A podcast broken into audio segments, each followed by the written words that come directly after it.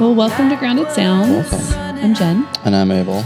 And we have a special holiday episode for everyone tonight. It's Christmas. It is Christmas time. This is going to be the closest, on purpose, that we've ever recorded a show and then released it. Right. So it's timely. We know what's going on. It's cold outside. It is cold outside. It is. I mean, we are in full swing of the holidays. And so we were really thrilled to be able to bring a holiday episode today. Absolutely. And my first thought was Maggie McClure and Shane Henry, who we have on tonight, because I knew that they had been releasing holiday songs, for the last few years, but they have an album out that's called The Happiest of Holidays, and I thought that would be perfect to promote and visit with them. They're going to play some awesome Christmas songs for us. Yeah, so we have a great episode tonight. I wanted to ask you, Abel, what are some of your holiday traditions, your Christmas traditions that you do? Well, they've changed since we opened the shop. I told everybody that I know, because the spice shop is nuts around Christmas. And so I told everyone that we know 4 years ago that I do nothing on Christmas. Like Carrie and I go to the farm. Mom has a farm. And we sit and we intermittently sleep, eat, and watch really old movies. Oh, that sounds lovely. All day. Like last year was Casablanca and Roman Holiday. Mm-hmm. I think we made it all the way through both of them, but it was intermittent sleep, eat, and watch movies. Mm-hmm. Before that, Mom's house and stuff. But like I say, since the shop, I do Christmas Day stuff first part of January because I've caught up on my sleep at that point. Mm-hmm. How about you, Miss Jan? Well, we go to my parents' house every Christmas Eve, which last year my parents had a house fire, and so they were actually displaced. So it was kind of a weird year last year, but this year they're in their new home, and so we're gonna go. Are they around here? They are. They're in Edmond, so they're not far.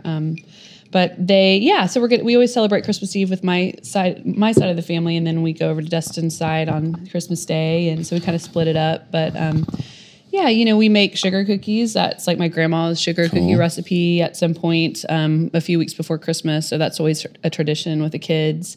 And then we always do kind of an immediate family Christmas, which is always really cool with my parents, my siblings, and their families. And so we have a pretty big, we already have all this stuff scheduled next week. I mean, it's like a whole Christmas week, I'm really hoping that we can add Maggie and Shane to our Christmas, traditions list. I know, that's right. We these guys are awesome. Every year. I know. This is actually the first official Disney princess that we have in the studio. We do.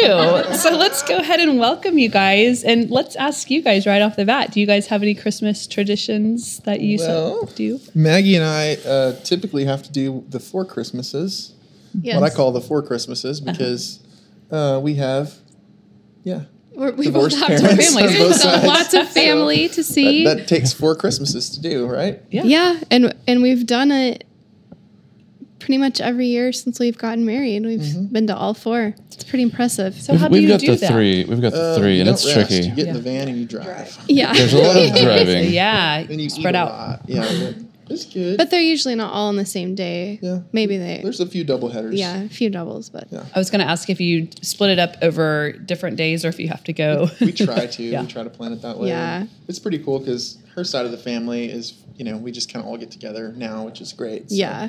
It condenses it. Makes it down to three Christmases. Mm-hmm. Yeah. Four. This year we'll be flying back from Charlotte on Christmas Eve. So we'll see how that goes. What are you guys doing in Charlotte? Well, we are singing for the holiday halftime show. Yay! Yeah, for the Hornets. So tune in. Yes, absolutely. That's so exciting. Yeah, hopefully it'll be broadcast on TV. If not, I think you can watch it online, but I'm not sure. And then, of course, we'll try our best to get video to be able to post after. So, we just found out last week we get to do a couple songs for the halftime show, and it's really neat. Every NBA team, they only have one holiday game. Mm-hmm. Okay, holiday-themed game. It's pretty cool that we get to be a part of that. It's awesome. We get to perform at it, so we're really excited. Yeah. Oh, well, that'll be so great. We'll have to tune into that. And we'll back up for our listeners. So you guys are both music artists individually, but you're married. Mm-hmm. So you often do things together as a duet. And so tell us a little bit, let's start kind of maybe with you guys as individual artists, because you do things separately. You have different sounds in your music. You have different albums, so Well, I kind of want to hear about your journeys as solo artists, but then also how you guys have come together, met, combine, all that good stuff. So, sure. You want me to start off? Sure.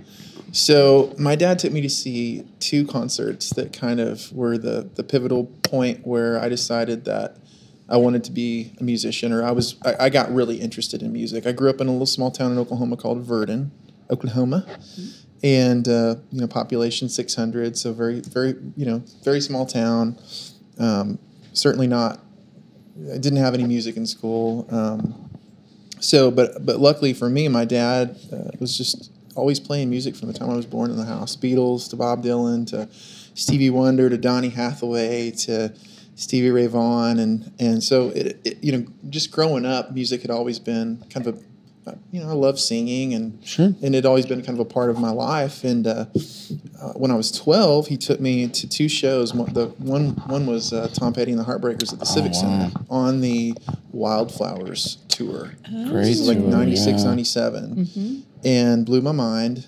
And Taj Mahal opened up the show, and I was just like, wow, And to this day, Tom Petty is still, one of my top 10. And Tom Petty concerts are just like greatest hits. And he's coming back to Oklahoma City, which is awesome. I heard right. When is he coming? I think they announced. We will be there this past week. I'm not sure what the. See if we can get him in the studio. That'd be awesome. We'll tweet him. I'll do it. But yeah, so that happened, and then I want to say within the same month or so of that same year, I went to the Tulsa Blues Festival and saw BB King and Buddy Guy. And Bonnie Raitt. I was at that show. You were. Mm-hmm. No, I want to say 96, 97 too. Honestly, as well. Mm-hmm. And it was just a real pivotal kind of, Was that the one Dr. John played?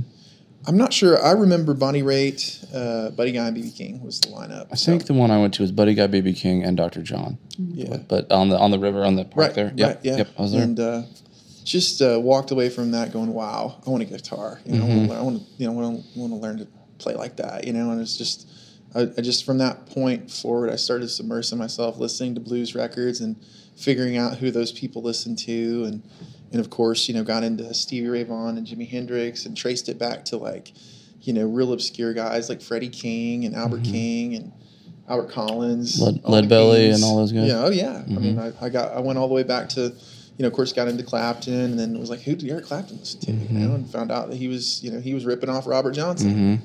So I just really became kind of this blues purist kid, and I was a total nerd, and it didn't fit in my school at all because I got into music and everybody else was into athletics, and I was a tall, lanky kid. Mm-hmm. They wanted me to play basketball and stuff, but I found music, and so that's kind of where I started. And I'm talking a lot, it's all good. But anyways, from that point forward, I started my first band when I was 16, and then. Pretty soon thereafter recorded my first CD and under my own name, and just kind of started playing clubs and playing regionally, and was just trying to book gigs every Friday and Saturday. It was like my goal to have a gig. Did you play a lot of American Legions? I did. Yeah, I played a lot of stuff. I mean, I wanted. It's really funny too. It's like one of my first gigs ever was like a gymnastics meet. Sure. It's like hilarious. Like who plays at a gymnastics meet? Yeah, I've got a strikingly similar story. I grew up outside of Enid, Oklahoma, and was in a band as opposed to the band. Mm-hmm. And I think we used to play a lot of American Legions and like flea markets and mm-hmm. people's garages predominantly. Yeah.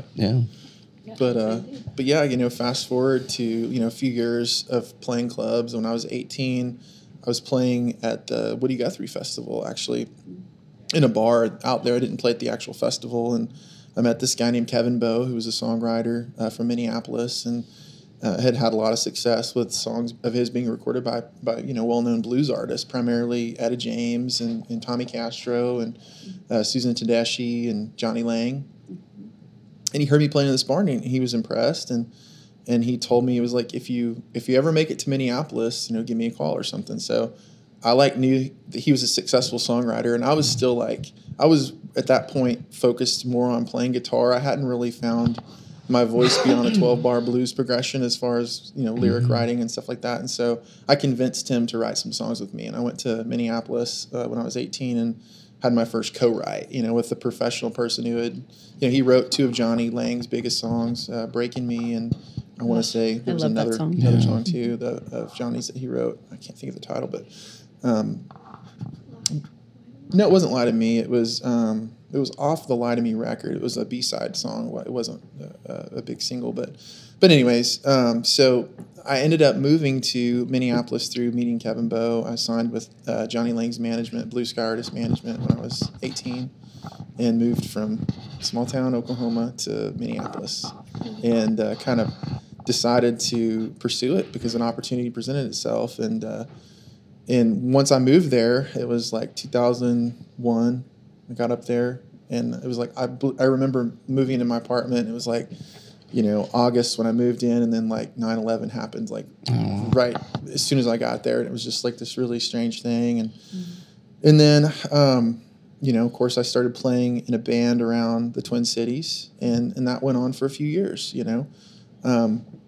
And then, ironically enough, I was playing a gig, and I was on a set break one night at a club in Minneapolis, and my manager called, and she said, "I have some really good news for you." So what? I mean, she never called me late, you know, and it was like 10 o'clock or something. She said, "You're going to be going out opening for BB King." Oh, wow. So in 2005, I was out on the BB King festival tour, opening for one of my biggest idols. So, so that's kind of my story. The long story. I don't think I've told it that long. And since then, yeah, we got to catch up from 05 to now. I mean, since then, shoot, I've just been pressing forward. I mean, from that tour, I ended up recording a record with Double Trouble, Stevie Ray Vaughan's band, released it, toured it, put out 2 solo records, and I've got another new solo record coming out in April. And I mean, I'm pretty much leaving out the Los Angeles chapter out of this, but we moved to LA in 2012 and have been out there for 4 years. We're currently in a sort of in-between back-and-forth phase. We have a guest house out there, so we travel back and forth. But got a new record that's coming out, produced by David Ryan Harris. And it was launched through Kickstarter, which was really cool. Raised the money through Kickstarter. And super excited about it. And anyways, I want to pass it over to Maggie to tell her story now. What's your story, Maggie? Go, girl. What's my story? Well, so I was pretty much born a performer, as my parents would say, and I started dance classes when I was 2 and just absolutely loved it and just always liked performing for my family, and I would make my brother like sit there and watch it and then tell him to clap, you know. We have home videos, and I'm like, oh my gosh, I'm so ridiculous. So, I've seen him, trust me. Yeah, it's true. Little princess. It's on the album. A Disney animator drew her as a princess. You can't, it's not deniable at this point. Princess Maggie. Yes, you grew up into a full-fledged, beautiful Disney princess. Oh, well, thank you. So yeah, I've just been performing my whole life, and since I was really little, I would get together with my friends when I was in elementary school and be like, okay, guys, we're going to do a concert for our parents. So you sing this song, I'm going to do this song. And this is when karaoke tapes just, you know, I just discovered this. I was, oh my gosh, it blew my mind. So I had this tape, and it had like mostly Bonnie Raitt songs on it. And so I was doing those. And I would arrange these performances for our neighborhood. And I'm like 8 years old. So about this time, I start writing my first songs. And I've recently found like old lyric sheets. And it's crazy. Like when I was 8, I wrote out verse 1. And then there's like form. And then pre-chorus, chorus, bridge. And I'm just like. Wow. You actually knew what when that I was meant. At 8 years old. Yeah. That's awesome. Of course, the lyrics are about going to the mall and eating ice cream. But well, yeah. That's what your life is when you're 8. Yeah. Yeah. So it's just been a part of me ever since I can remember. And so growing up in school, I was in band and choir always. I was on the drum line. I played percussion. I was in jazz band. I was in all kinds of different bands in high school. I actually played drums in my first few bands and wore the Britney Spears mic. Uh-huh. It's nice. Pretty awesome. Ooh, yeah. And I want one of those. I think one of my first gigs was I was in a band with 2 guys, and I was playing drums. and we knew 3 songs, and we got hired to play at a birthday party. So we just played those 3 songs over and over again. There you go. And one of those was That Thing You Do. Oh, that's a great song. Love it. Yeah. It's a great song. I think you can play that song all night long. And my husband and I are obsessed with that song. Yeah, you can. Great. So then about when I was 15, I got in like my first real band. We were an all-girl band in high school. We played shows every weekend.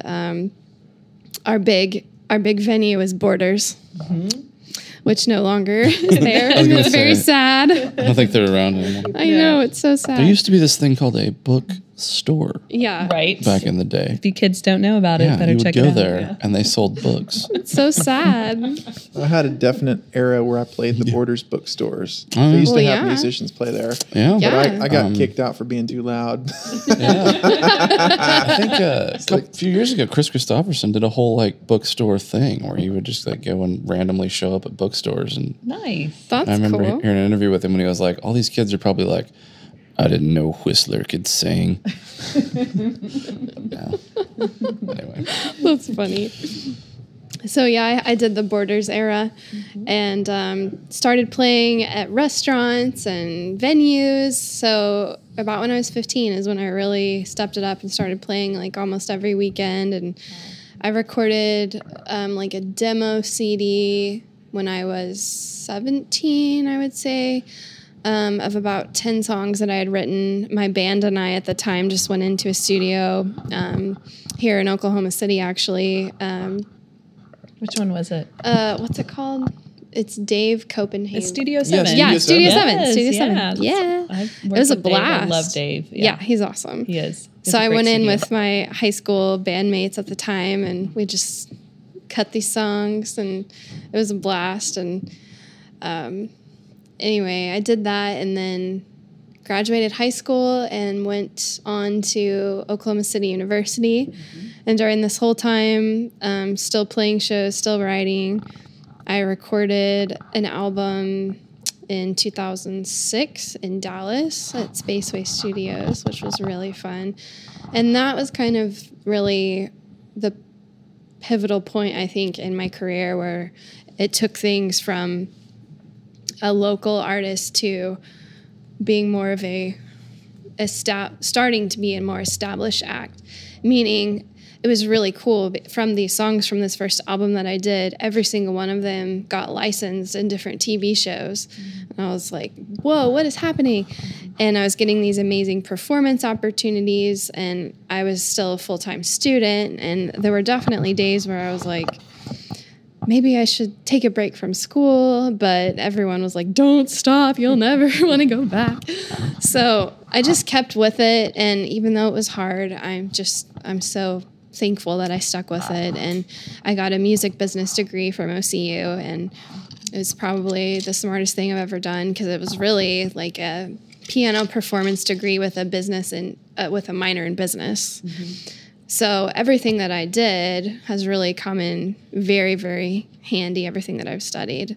So anyway, throughout all that, then I graduated in 2009. That's when I started really getting on board with college touring. And so playing the NACA circuit, if you guys have heard of that, and doing showcases at these conferences and playing universities all over.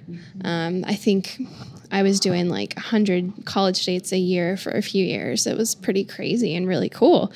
We were getting to go to places we had never been, and lots of East Coast tour dates and all kinds of stuff, and driving everywhere, even in the winter, like crazy people. Dallas to Boston, 2 days. Yeah, no big deal, stuff. Right? It's a lot of windshield time for sure. Yeah. Like totally. Oh, the gig's like 1,700 miles from here. Awesome. Yeah. We do that in 2 days. Yeah, sure. No problem. Sure. So got a lot of touring experience, and still am now, but a lot then all over the country. And so I did the college touring like 2009 to 2012-ish. And in that time, I recorded an EP out in Nashville, which was a blast. And I had a great time writing for that and recording it. And then, let's see, Shane and I moved to LA. We got married in 2011 and moved to LA. And I did a Pledge Music campaign and raised money to do a record, which I did out there with Justin Glasgow. And that was an awesome experience, and got to work with some great musicians and write with some awesome people and play a bunch of shows out there and do kind of a West Coast run. And anyway, it's really cool. A lot of the songs from all of my records have gotten featured in different TV shows and movies throughout the years, and it's just so exciting. And that's really been one of my main focuses, is more placements, and right now even tapping into commercials. That's kind of something new that I'm exploring, and hopefully we'll get an opportunity for that soon. So it's been a journey, and it's my whole life really, and I've just been doing it forever, and I couldn't imagine not doing it.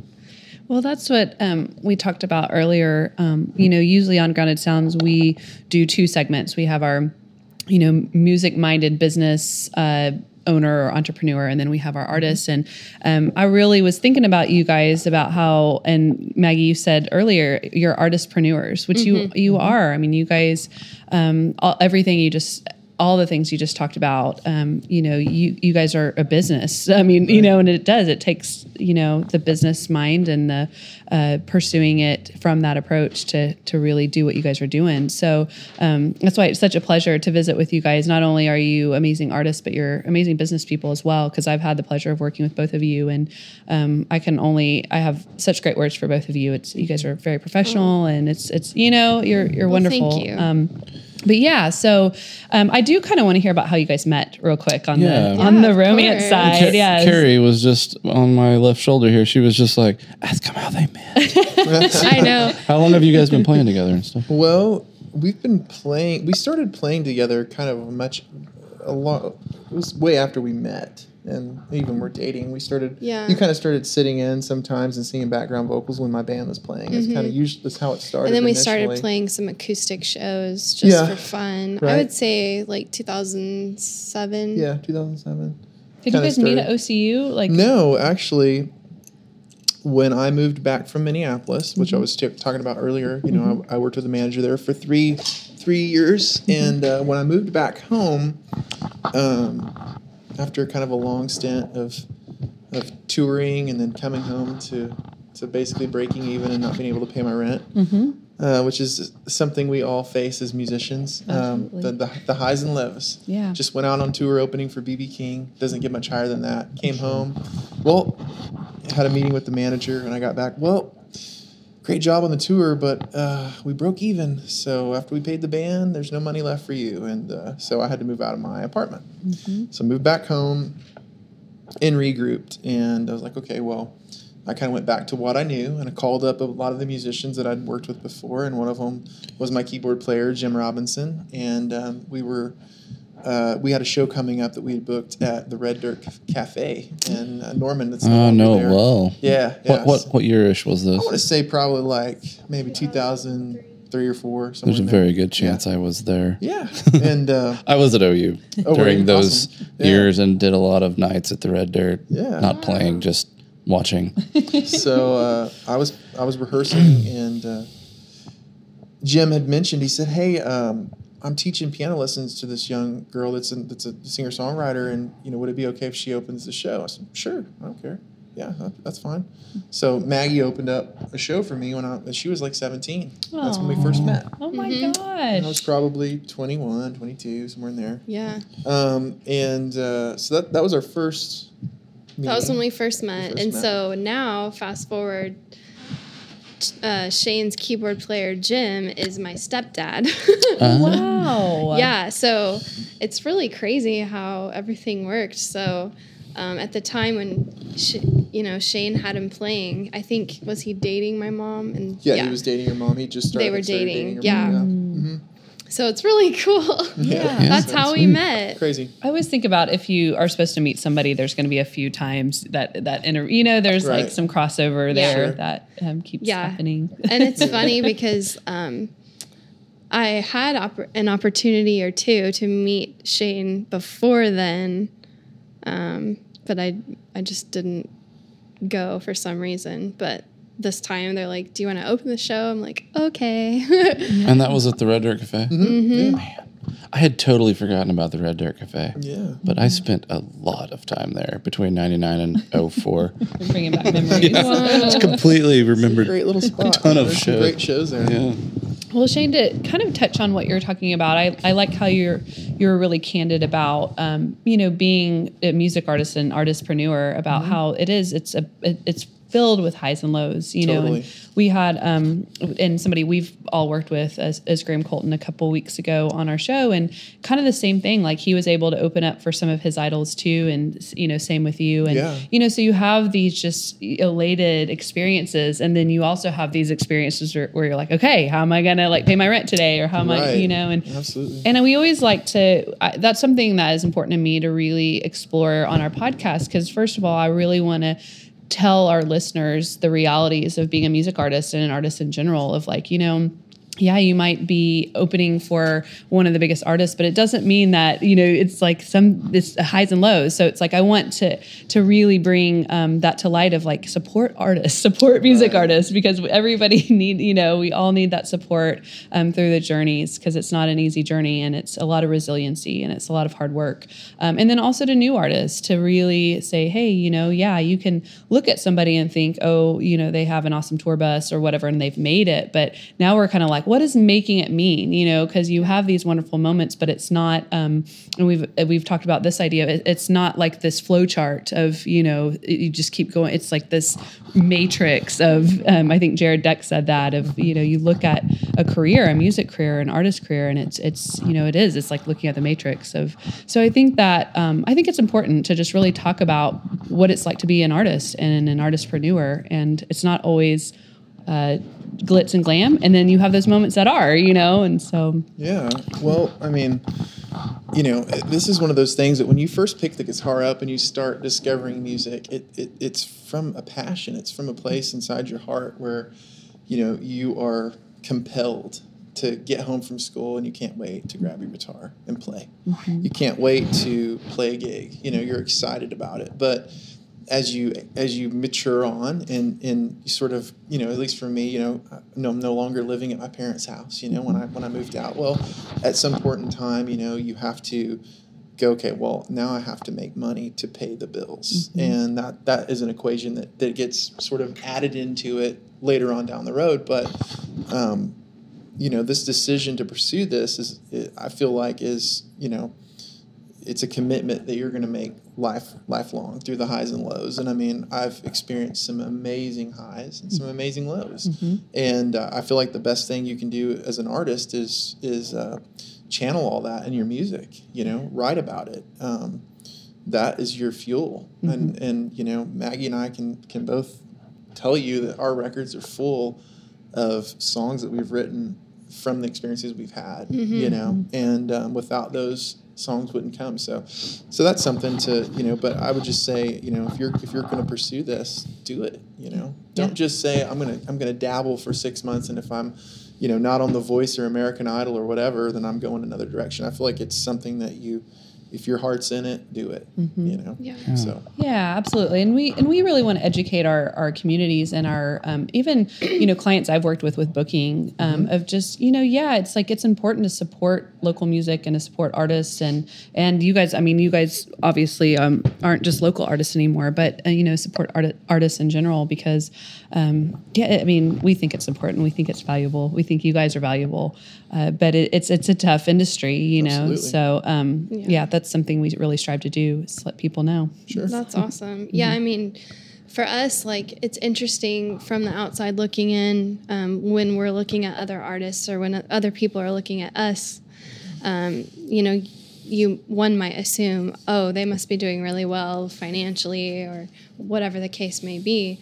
But the industry is just a mess right now. And like, Someone asked us today, do you guys get paid when your song's played on the radio? And I was like, you know what? I'm going to look into that. And so I did today, and it was like maybe like $40 from last year. And I'm like, okay. Mm-hmm. Yeah, we got paid $40, you know? Yeah. So it's just, it's about being proactive and being persistent and keeping on and finding ways, like Shane mentioned earlier, just like we have our hands in so many different avenues, and just because finding something consistent mm-hmm. is really difficult. Absolutely. Yeah. So that's why you have different niches. Yeah. And that's so cool that you bring that up, because from an entrepreneurial standpoint, such as, you know, I'm an entrepreneur as well, that you've always got to have so many multiple different income streams right. in any business. Sure. I mean, you know, whether it be a store or real estate or whatever, but you guys have done a really cool job just from, and I didn't know any of this before we started talking to you, from just like getting into, you know, when we had the live performance, movies and TV shows, and you're playing on the radio and stores. And so all of those different little things, is so cool that you guys have figured out a way to get into all of that stuff and the business side. Mm. And that's really, really interesting to hear about. You guys, sounds like you're doing a really great job. Thank you. Yeah, it's taken a long time. We've both been doing this for 15 years. Yeah. I mean, when we first started, all we were really doing was playing live yeah. gigs. I mean, yeah. we were hustling and playing. I mean, at least for me, I mean, I was playing clubs. You know, trying to book 3 or 4 shows at least a mm-hmm. week, you know, sure. and that was my primary income. But, you know, from the time that we sort of shifted into the college touring, that became sort of a new source of income. Okay, we're getting these guarantees now, and we're going around and playing colleges, and hey, it doesn't matter if 5 people show up, or if we randomly have one of, you know, maybe one of every 5 shows would be well promoted and 200 kids would be there. Mm-hmm. And so those had guarantees that were like keeping us on the path, you know, mm-hmm. and then we sort of transitioned from that into, you know, moving to LA, and then we're like, okay, we're in LA now, we've got to find ways that we can support ourselves mm-hmm. here. So we started co-writing with other artists. Mm-hmm. We started writing music for film and TV, yeah, and singing on TV shows, and just taking opportunities when they come. You know, hey Maggie, you want to come sing on this Disney show? Mm-hmm. I'm like, yes, I will. Okay. Absolutely. I mean, and then I got Shane on the show too. Right. It's just, mm-hmm. it's really cool. But we started, you know, taking chances on doing stuff that was outside of our own artistry, yeah. you know, like, mm-hmm. because it all ties together. It does. End, you know? You never know what doors are going to be right. open from doing one thing.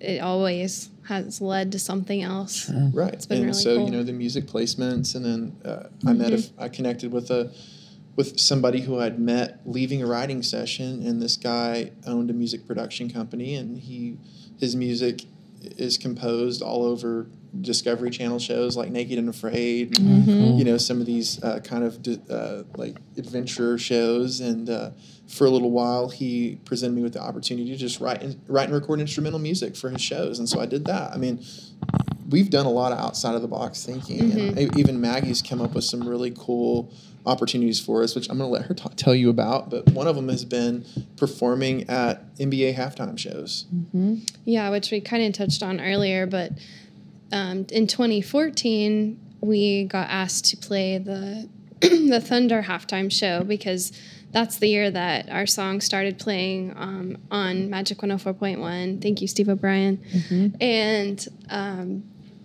so we did that, and then from that, I got the idea that we should do this at other NBA events, and why not? So just being the artistpreneur that I am, I convinced Tyler at the Thunder to become our agent for sports entertainment events, and he's the one who got us the Madison Square Garden for the Knicks game last year, and then got us the Charlotte Hornets game that we'll be doing next week. So cool. I mean, very that cool. that mm-hmm. was an opportunity that I saw, and I was like, you know what, this could be more than just this. Well, it's cool that you recognize that, you know, that's kind of what separates entrepreneurs from everybody else, is you see these little things and you're like, oh, I could do something with that, you know, and, you know, that might lead to something else. And it will, you know, you guys have touched on, you know, playing at these shows and all this, it'll all lead to a bigger piece of a really larger pie that it's interesting for me to see from a different side of a business entrepreneur standpoint that how everything all fits together. So it's really cool that you guys are doing that. Thank you. And yeah, and just the last year and a half, 2 years, I've gotten some acting opportunities that just kind of came my way by being a singer, a songwriter. And so that's something new that has been thrown into the mix too, and now doing some voiceover stuff and acting stuff. Best. It's been really cool, and it's not something that I thought, you know, 10 years ago I'm going to be doing, you know, acting and voiceover work, but once again, like we were talking about, it's all related. And it's cool because we've gotten some opportunities to do on camera performing, which is, you know, the best. We got to write and produce a song in a film that'll be coming out in 2017. And then we got to be in the movie performing it. I mean, that's pretty awesome. Or can you say? It's called Cowgirl's Story, but they might be changing the title. But it's a feature film, so it'll be out in theaters. Well, we talked about it a little bit in the performance, but which we'll hear in a bit. But tell us about the Hallmark movie. Yeah, we just actually found out about this, but this is, you know, once again, I mean, just for people that are listening that are here in Oklahoma, I mean, getting out and networking is so key. And at one of the Film and Music Office meetings that they had, was that the summer that we met Christopher McNeely? Yeah, it was earlier this year. We met Christopher McNeely, who is works for Mar Vista Films, and you know, he spoke, and afterwards, of course, Maggie and I got up there and we said, hey, you know, we shook his hand and met him and said, hey, you know, if you ever need any Christmas music in your movies, we've got some great Christmas songs, and we really do feel like these songs are classics, and you know, we put a lot of time crafting them, and so we gave him the CD. Said, well, you know, I can connect you with the person, you know, that handles this. So Maggie kind of took it and ran with it, and here we go. We just found out that they're going to be using two of our songs in a new Hallmark movie that's going to be airing on the 17th of December at 7 o'clock, I believe, and it's called, help me out. My Christmas Love. Yeah, Christmas Love. Yes. That's so exciting. So, yeah. That's such a total Hallmark Hall of Fame movie title, I love too. That. Yeah. It's so funny too, because we've known about this placement for a little bit, but they were telling us the wrong title. We tried to look the movie up, so Maggie was like, this movie doesn't exist. What the heck? They kept saying 12 Days to Christmas is what it was, but that's they have a movie marathon called 12 Days to Christmas, where they air, you know, Hallmark movies and some new stuff, and it's one of the new, you know, movies. So yeah, we literally just found out. I have no idea what the plot might be. Well, no clue. You know, that's a cliffhanger. We gotta wait. I can tell you that the two songs in the movie are "Kiss for Christmas" and "First Thing on My Christmas List Is You." So little romance. Good. Might tie in with the plot. I don't know. There might be a twist. There might be. What's gonna happen is they're gonna meet. There could be a couple. They're gonna meet. They're gonna get in a big fight. There might be a fight. She's gonna go home for a little bit. Odds are at the end, something's gonna happen. Something's gonna bring them back. The mistletoe is gonna be dangling over, and the kiss for Christmas is gonna happen. They end up together. Yeah, I'd be tied up in a nice little package. I know, that's right. So, but it's exciting. That's cool. It's just like it's just one of the many seeds that we plant, and I got to give it up for Maggie for that, because she's so persistent. And it's funny because people meet her and they see she's really sweet and kind, but you know, she has a very bulldog, you know, spirit when it comes to, she is not going to give up, and she will keep on, and she knows persistent. Absolutely. She knows exactly how to keep at people, and just that, you know, she can, you know, there's that fine line of being annoying and persistent, and she stays on the persistent side, and people respond. So that's awesome. I mean, that's what it really takes. It does. You know, but I mean, speaking of that, I mean, the way I met you guys was you were having your release show. Yeah. Maggie had a release show for your album. Will Rogers Theater. Which album was that? My last one. And that was 2013? 14. And my Spy Shop is located across the street from the Will Rogers Theater. Yeah. And I forget the guy that promoted it. What was that guy's name? Daryl, yeah. Daryl had been promoting the show, and he was like, Maggie's coming, and he's like this really animated guy. And as the day of the show or the day before, you guys came in the shop, and we're wandering around. I was like, these guys look kind of musician-y. And I think I've seen this girl on the poster out front of the Will Rogers Theater. So I was like, so what are you guys doing? And when we got to talking and found out that you were releasing your album over there.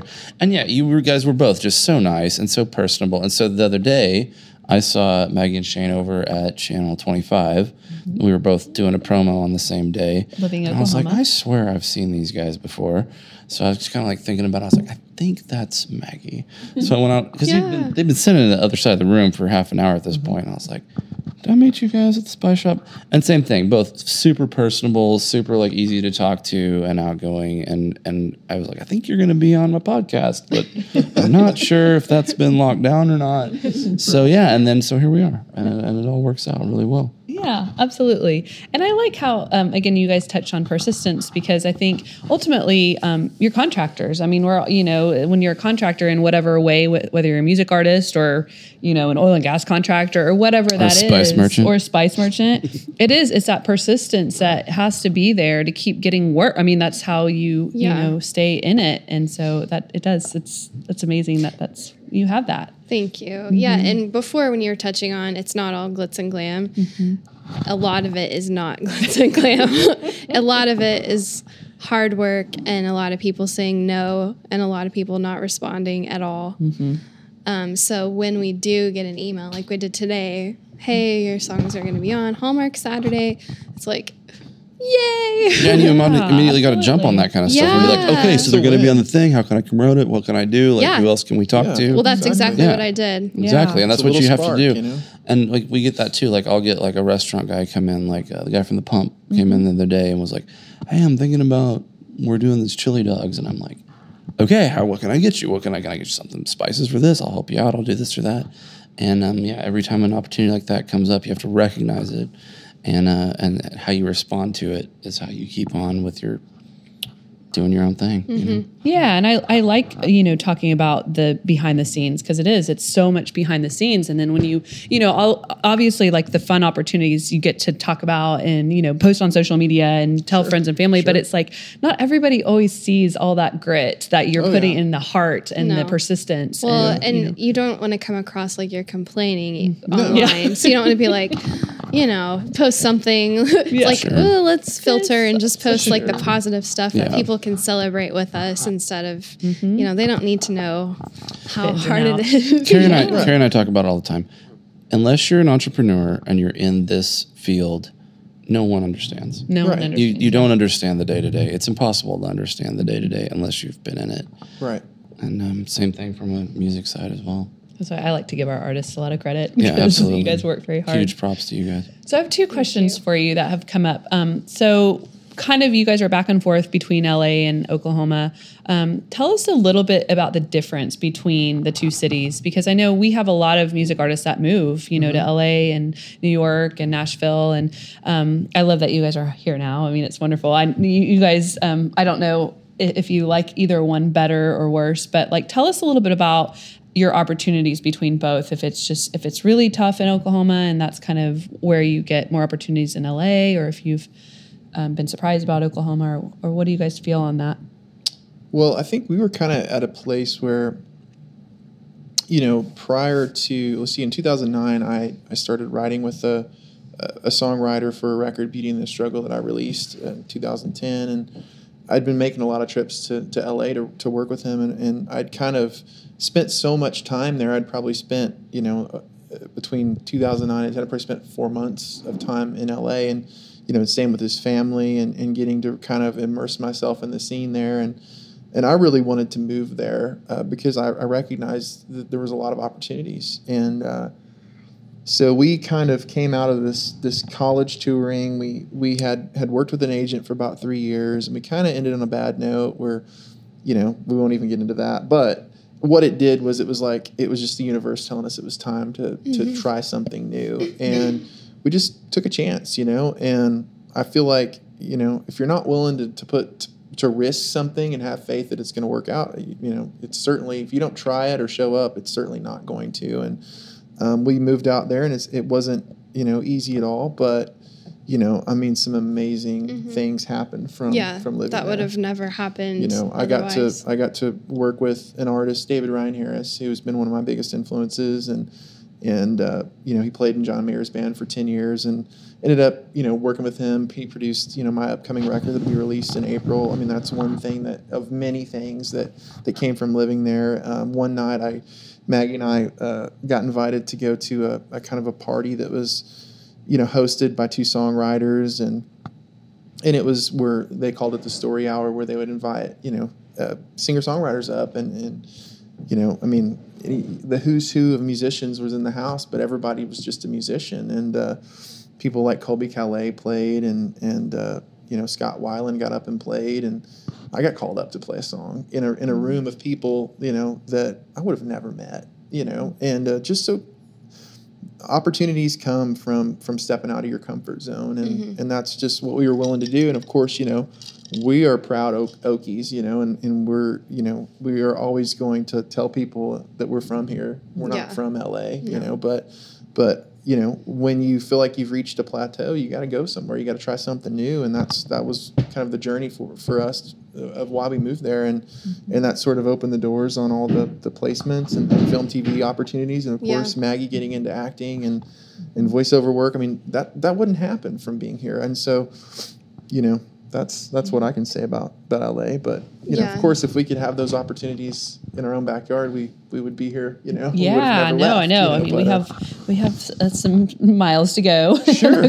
But it's definitely, it's cool time right now. It's really cool to see, I'll be honest, I've been blown away with the past, in 4 years, what's happened, from 2012 to 2016, to see what's happened here in our own backyard with new, music venues opening, the Criterion. I mean, we've got some amazing stuff happening here in our own backyard. Yeah, just the music scene in general. Mm-hmm.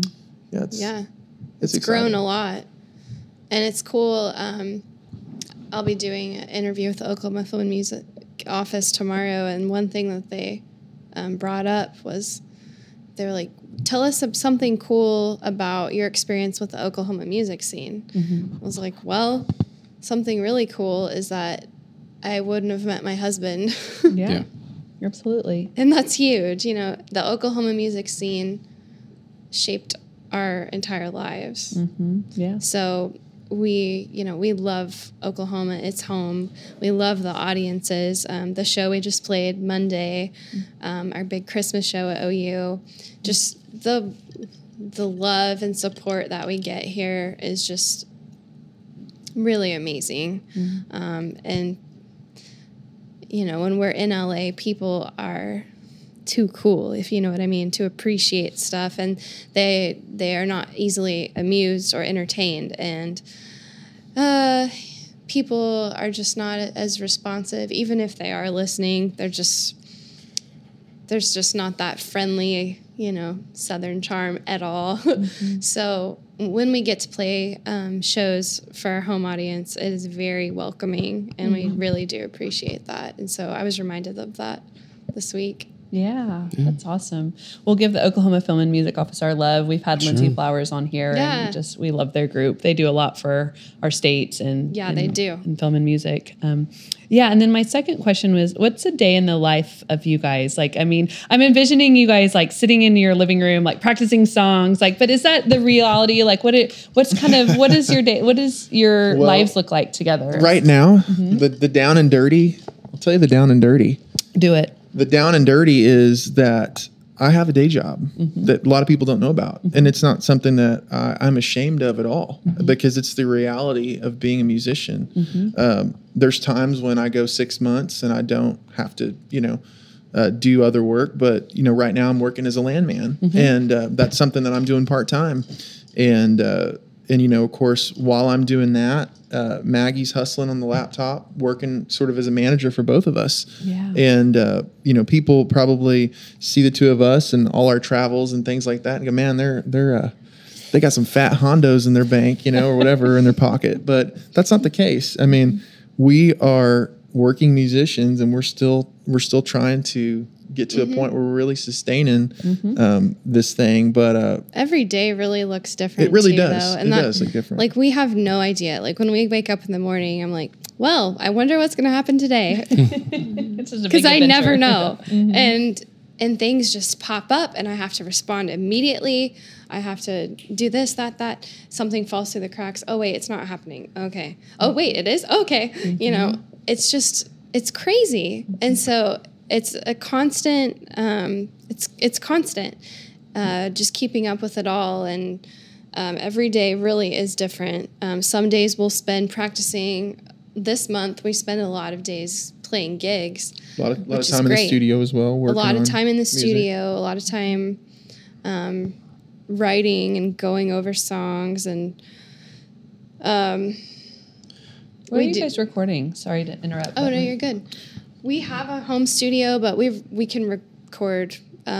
We have a few people that we can work with here in Oklahoma. We have a lot of people all over, actually. It's really cool now with everything, with Pro Tools and people's setups. Yeah. Mm-hmm. We can, you know, do a guitar, vocal, piano to a click and send it to our friend who will then put drums on it and then just send it back over and then we'll put bass. I pretty much do everything with production except tracking live drums. And, you know, we outsource that to several drummers that we know that have studios. And so, that's awesome. You know, it's just so easy to do with technology now. But I mean, just like our Christmas stuff, since we're in town, you know, our first Christmas song we worked with a talented musician here, Mitch Bell, mm-hmm. Who is just phenomenal. But he produced it and we kind of worked on it together, but we of course went back to him for all of our Christmas mm-hmm. stuff. Really, he's been involved in all of it except one song, and our new one that we released this year, Christmas Time Again, he produced as well. So we work with him. We're in town and mm-hmm. Kind of getting to know the guys over at Castle Row. Garrett is awesome. I just did some really great live videos of my band playing over there that I'm going to release when the record comes out in the new year. So very cool. Yeah. So when did the Christmas EP come out? The Christmas EP here came out last year, mm-hmm. but we released one new single this year mm-hmm. that's not on the EP. So we didn't. It was just digital. Mm-hmm. Yeah. Really so there's no printed copies of it. But the fall we actually recorded 5 more songs this year. We didn't get them all finished in time, so we decided we're going to wait and just sort of put out a whole record of it all. Sweet. Next year. Yeah. Put it all together. We'll have to come back next year for our Christmas tradition. Oh, we'd love to. Maggie and Shane show. That would be perfect. That'd be fantastic. Love to. And it's really cool. Like this Christmas project started off as a passion project. Mm-hmm. We both love Christmas music. And the first song we wrote was Kiss for Christmas. And it was just something Maggie goes, let's see if we can write a Christmas song. And I'll never forget. We just kind of sat down and we like carved out 2 hours and the song came and it was like really exciting and fun. And then so the next year, we were in LA, and the songwriter that I've worked with for years since 2004, is one of my, you know, old co-writers. His name's Jeff Silbar, and he wrote the song "You're the Wind Beneath My Wings," his biggest song. Mm, love it. And we said, hey, we've got some ideas for some Christmas songs. Would you be into writing with us? Of course, you know. And so that's when what did he say? What did he say? I've never written a Christmas song. Oh, yeah. He told us he had never written a Christmas song. I was like, well, great. This is a good challenge then. Yeah. I think he was joking because I know him better than that. He's written everything. So maybe he hadn't written a great Christmas song. Maybe that's what he was saying. So we sort of challenged ourselves. And it's fun because you know, the chord changes. I mean, it's jazz music, you know, sure. And when are you going to play at 13, you know, in pop or blues or rock or whatever? I mean, I don't know. It's fun to get to, you know, stretch out a little bit. It's interesting how Christmas songs have a sound. Yeah. They do. But it's not necessarily definable. But when it's, you know, right. It sounds like a Christmas song. And is that because it might have the same signature as like Jingle Bells or some other Christmas song? I mean, you've got Jingle Bells, you've got xylophone or whatever you want to call it. I put my bells on everything. Mm-hmm. Yeah. That's what I call the Christmas magic. Christmas sound, of Christmas course. It out a little bit. Major is there chords. A Christmas time signature, or is it just kind of a how they all? I mean, yeah, that is interesting. I've never thought about it like that, but it's a definite sound. All of the Christmas songs too. They all swing. They all have a lot of swing to them, you know, and so that's a certain feel.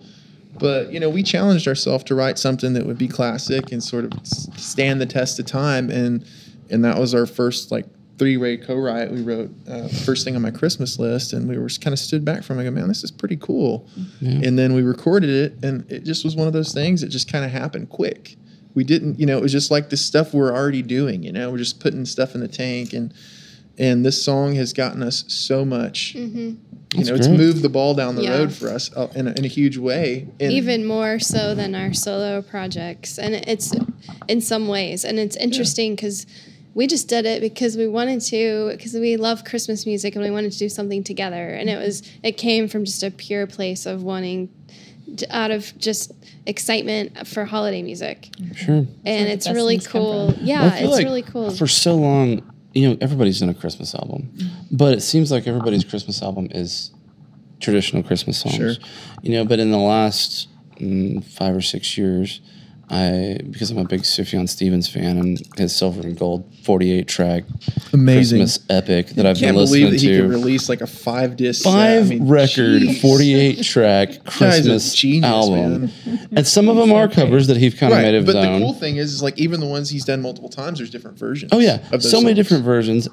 But then, you know, 2/3 of them are his own like original thing. Right. Like Christmas Unicorn is my favorite Christmas song. But, you know, here just recently, because I remember for the longest time, I remember having conversations with my friends. Why doesn't anybody come out with new Christmas songs? You know, there's like 20 Christmas songs, and then it's just over and over. And so you guys making this EP that's all new Christmas songs is just so cool, and they all sound very, very cool. Thank you. Mm-hmm. Well, we're excited for our listeners to get to hear these songs. Where can our listeners find their Christmas EP? They can find the EP on iTunes, or they can order signed copies that come with a ornament that matches on our website. I know. I'm sorry. Okay. I forgot. We'll get one later. we got some in the van if you want one, but from our Big Cartel website. Yeah, like, you can just go to MaggieMcClure.com or ShaneHenry.com and go to the store. Pick up the EP there. Yeah. But it's on all the like iTunes, Spotify. Sure. Oh, yeah. We're on all the digital sites. Cool. Yeah.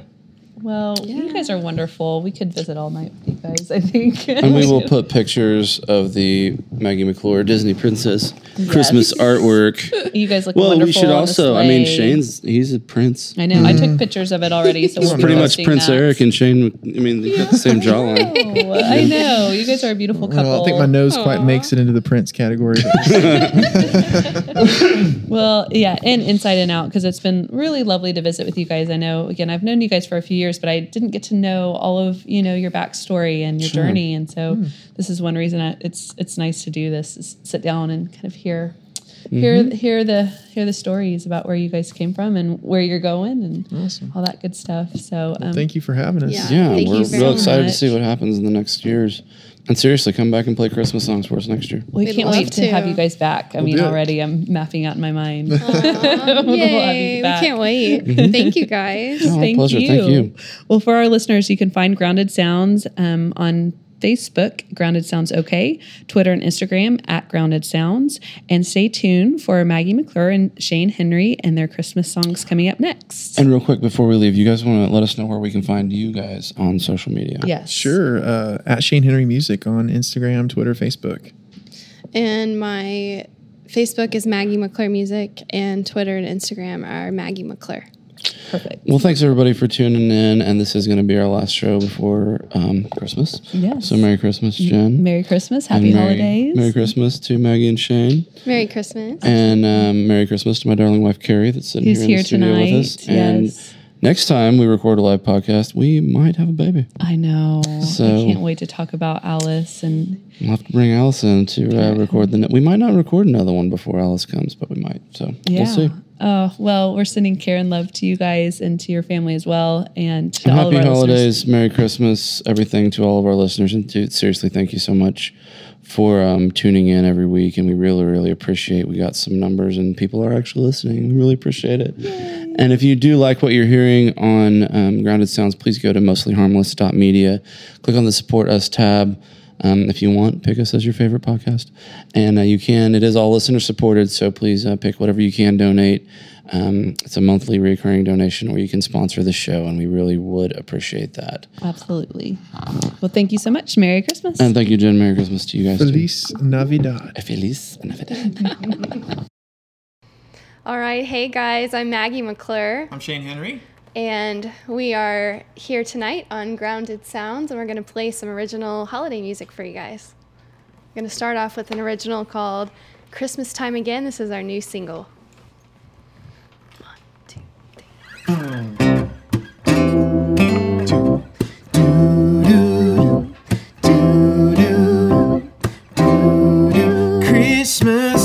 birds are hanging from the trees. Doo-doo, doo-doo. All around the world it's Christmas Eve. Family and friends all here. It's our favorite time of the year. Singing first Noel and silver bells and silent night. Deck the halls, the rubber bomb bomb, and Rudolph's snow so bright.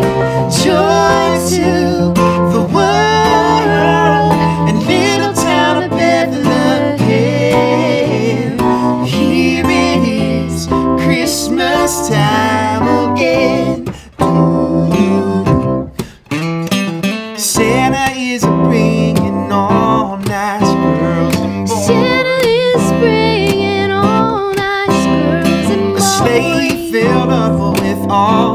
the favorite toys. Sleigh filled up with toys. Happy birthday, Jesus. Let the celebration begin. Singing first Noel and silver bells and silent night. Deck the halls, the rubber bomb bomb. Rudolph's snow shall bright. Joy to the world and little town of Bethlehem. Here it is, Christmas time again. Well, the reason, the season, and why we celebrate. Weighing a major, a child was born this day.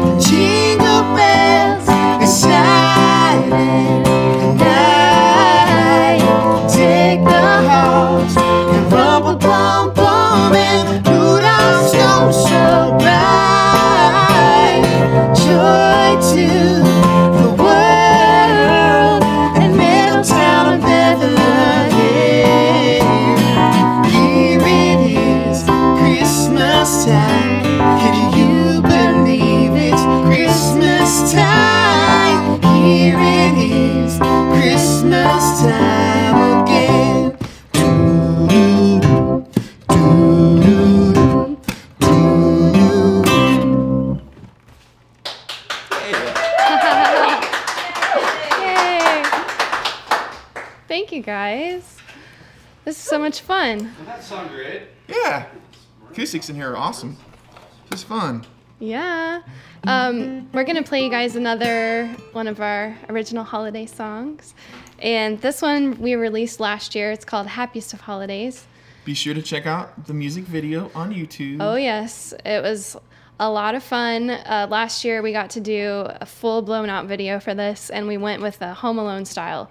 It was the 25th anniversary of Home Alone. So I was Kevin McAllister, and Shane is Marv. We literally really did the paint cans. We really did. And in my method acting that I like to do, I really wanted the real thing. And he was like, man, it's just not looking real enough. And I was like, swing that can harder. And he literally did. Boom. Hit me right in the forehead. He had a gash in his forehead for like weeks. So seriously, watch that video. You will laugh. It really happened. I'm going to grab my water real fast and just take a little sip before we sing this next one. Sure. Thank you. So yeah, this next one's called Happiest of Holidays, and there's also a lyric video for it that we did as well. And the artwork for the EP was designed by our good friend James Lopez, who is an animator for Disney. So it's pretty awesome that we got to have him do the artwork for it.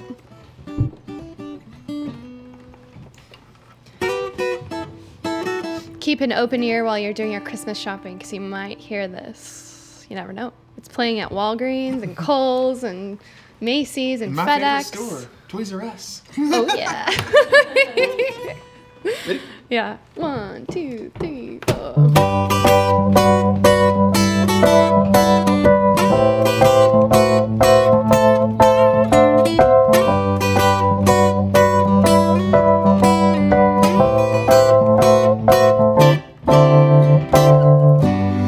My, how the time flies. Another year's flown by. The two of us are two. Just fine. We took a drive to the Grand Canyon and up to the redwood trees, wound away from the snowcaps to the Salton Sea, wishing you the happiest of holidays. The happiest of holidays. The most joyful.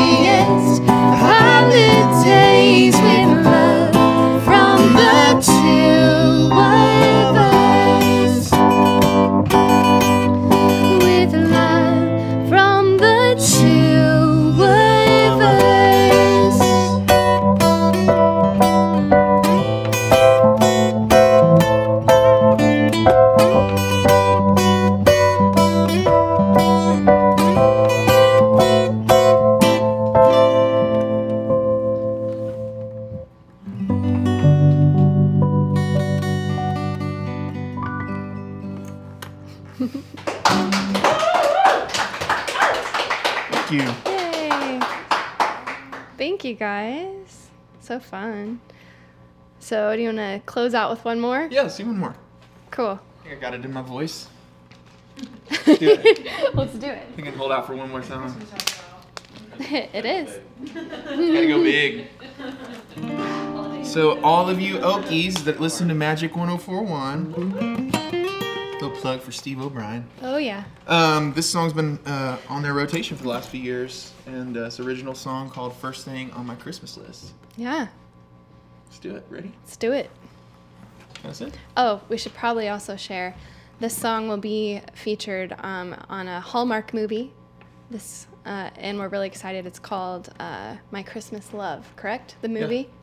So watch out for that. That's on Saturday. This coming Saturday. Yes. Hallmark Channel. And it should be rerunning as well through Christmas. Pretty exciting. I know my grandma's going to be excited. She loves us. Yeah, she is. Seriously, I mean, we all really do. Yeah, we all really do. So you know what? I was binge watching the Hallmark Channel the other night. It was like amazing. It's always like the same story too, but yeah, we still watch.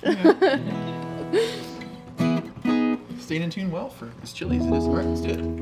Ready?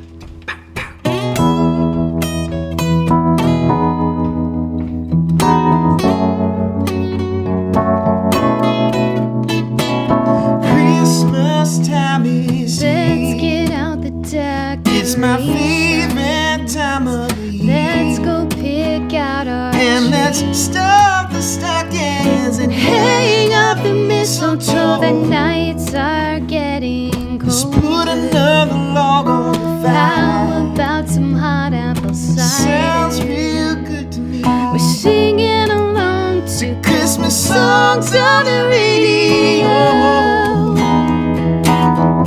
Candy canes and chocolate kisses, Yuletide cheer and Christmas wishes.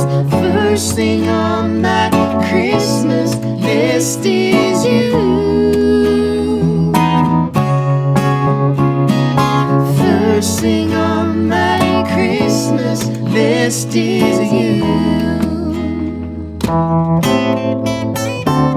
can't wait for you to open your gift. You're the only present I need. I bet you can't guess why. So I have to wait till Christmas Eve.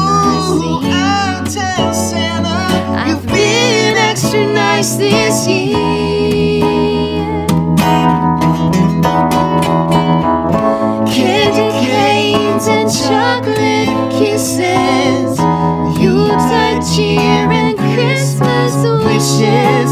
First thing on that Christmas list is you.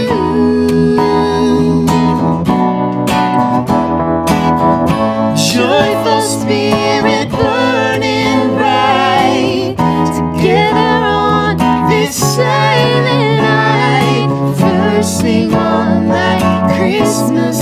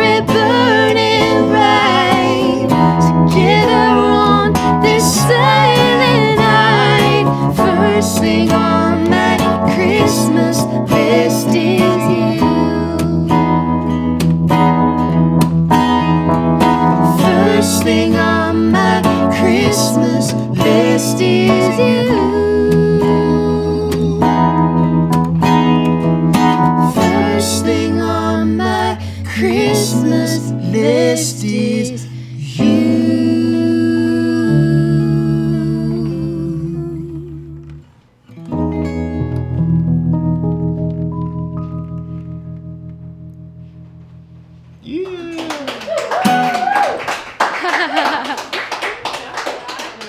Thank you guys so much. So fun.